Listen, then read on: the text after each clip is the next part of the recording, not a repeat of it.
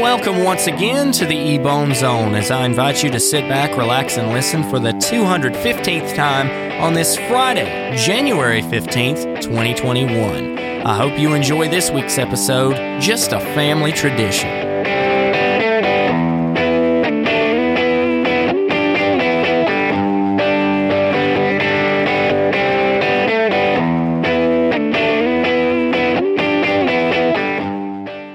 2021 is here, and that means traditions are everywhere. Like last year, around Christmas, you had the trees and cookies, the eggnog, and the presents. Whoa, whoa, whoa, whoa. Hold your horses. Dude, that happens every year. Did you just now forget that? Anyway, this week we're taking on not yearly traditions, but family favorites. You might think of this as a ruining your childhood one sentence at a time type thing, but trust me, that's not my intention. Although I am making no claims that it won't happen anyway, I'm just clearing the air that if it does, I didn't mean it and I'm sorry. We'll be looking at a few traditions that are less than traditional, and if you've had any experience with Reddit, you'll know that it's more than fertile ground for this kind of thing. Okay, I know we just moved on from Thanksgiving, but this one's too weird to ignore. Every family cooks a turkey to celebrate, right? I know that some people have ham, but that's not the point. This one group took it above and beyond in terms of strange. Here's what goes down. It's basically the perfect recipe for people to think you're insane at Thanksgiving. These people get the turkey ready, you know, baste it and season it the whole bit, but then they have a puppet show with it. The only question I have here is, as with a lot of traditions that made it into this episode, why? As if that's not confusing enough, they go farther with it. They give the turkey a name and then do some sort of doctor patient role play thing where the medicine is the stuffing and aromatics that you put in the oven with the turkey. You know, I wonder how this got started because in my mind, you don't just do that. There's got to be a reason for it. Am I wrong? Were the kids scared of regular puppets, so you just ate some bad shrimp before bed in hopes that you'd dream up something better? That's the only thing I can think of, to be honest. You think about it, the kids have got to be freaked out by that as well because no one sees their mom wrist deep in a thawed turkey walking around the house trying to make a case for why she should be on America's Got Talent by doing the drinking water while the turkey's hitting on your dad bit without raising more than a few eyebrows at least. This next one is a bit strange. Okay, okay, I know that a bit strange is an understatement for this episode, considering we just moved on from someone using a turkey as a communication device, sort of like Mel Gibson and the Beaver. But anyway, let's check this one out. It's what some have called battle aunts. And no, no, no, no, no, no, they're not playing God with actual ants like Peter Griffin did in that one episode of Family Guy.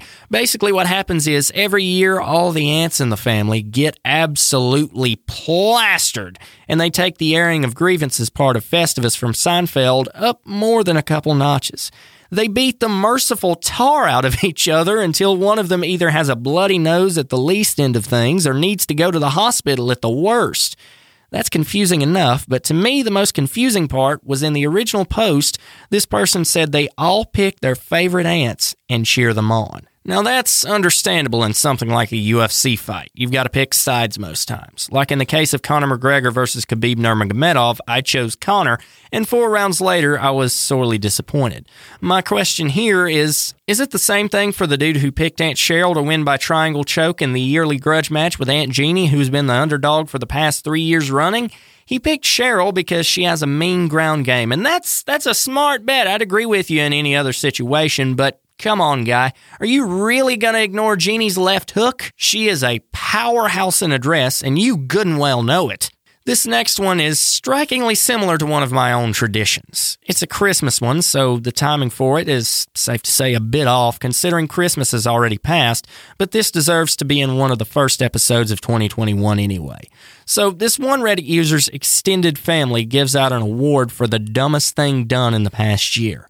The award is a plastic crown, you know, kind of like one of those OG Burger King ones. Remember those? Good times, man. Good times. I'll tell you one thing for sure early 2000s drive through food could not be beat. And my family has a tradition like that as well. A picture of a Spanish bullfighter, which we've affectionately dubbed Eduardo.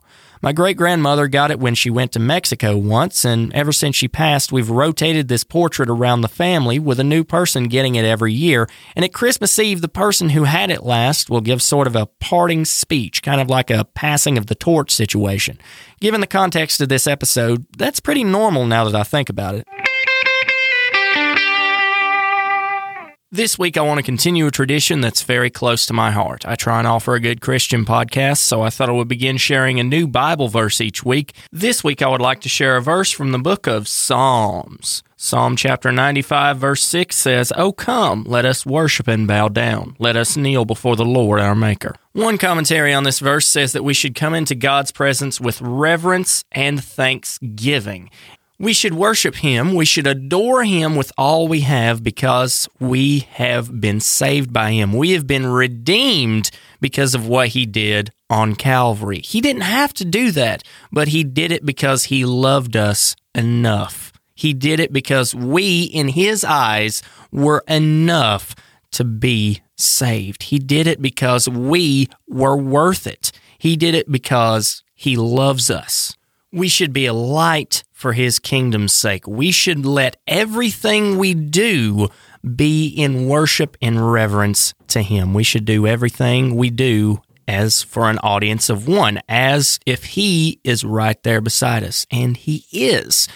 We should let everything we do be a form of worship to God when we pray, when we work, when we sing, when we speak to other people, we should let that be a reflection of who we are and who God has made us to be through Christ, through what Christ has given us on the cross. Because of what He's done for us, we should be a light to this world. I know this past year has been hard. I know it's thrown a few wrenches in our plans. I know it's shaken things up in ways that we might not have planned, that we probably don't really enjoy that much.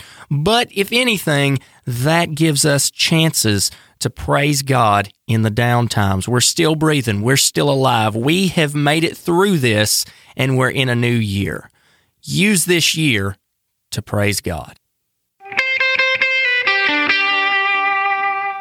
We're not done yet. There's a lot more weird on Reddit that I haven't covered. This one concerns a particularly famous old guy in a red suit. Yep, Santa. But at the same time, it has nothing to do with him. One guy's mom couldn't tell if there were traditions associated with birthdays concerning mythical creatures, so she just made one up. What did she go for? A platypus. A birthday platypus. And this kid was convinced it was a real thing. So he was baffled that no one else had heard of it. You know what happens next? There has to be a birthday villain, one who makes insane inventions and has elaborate backstories. Kind of like how neither of his parents showed up for his birth, or how he had a balloon friend with a face on it, and one day it just floated off, and that's why he's angry at the world or whatever. By the way, if you didn't get that reference, your childhood was weird. One more to go Jake the Christmas Snake. This one user won a three foot long and it stayed there.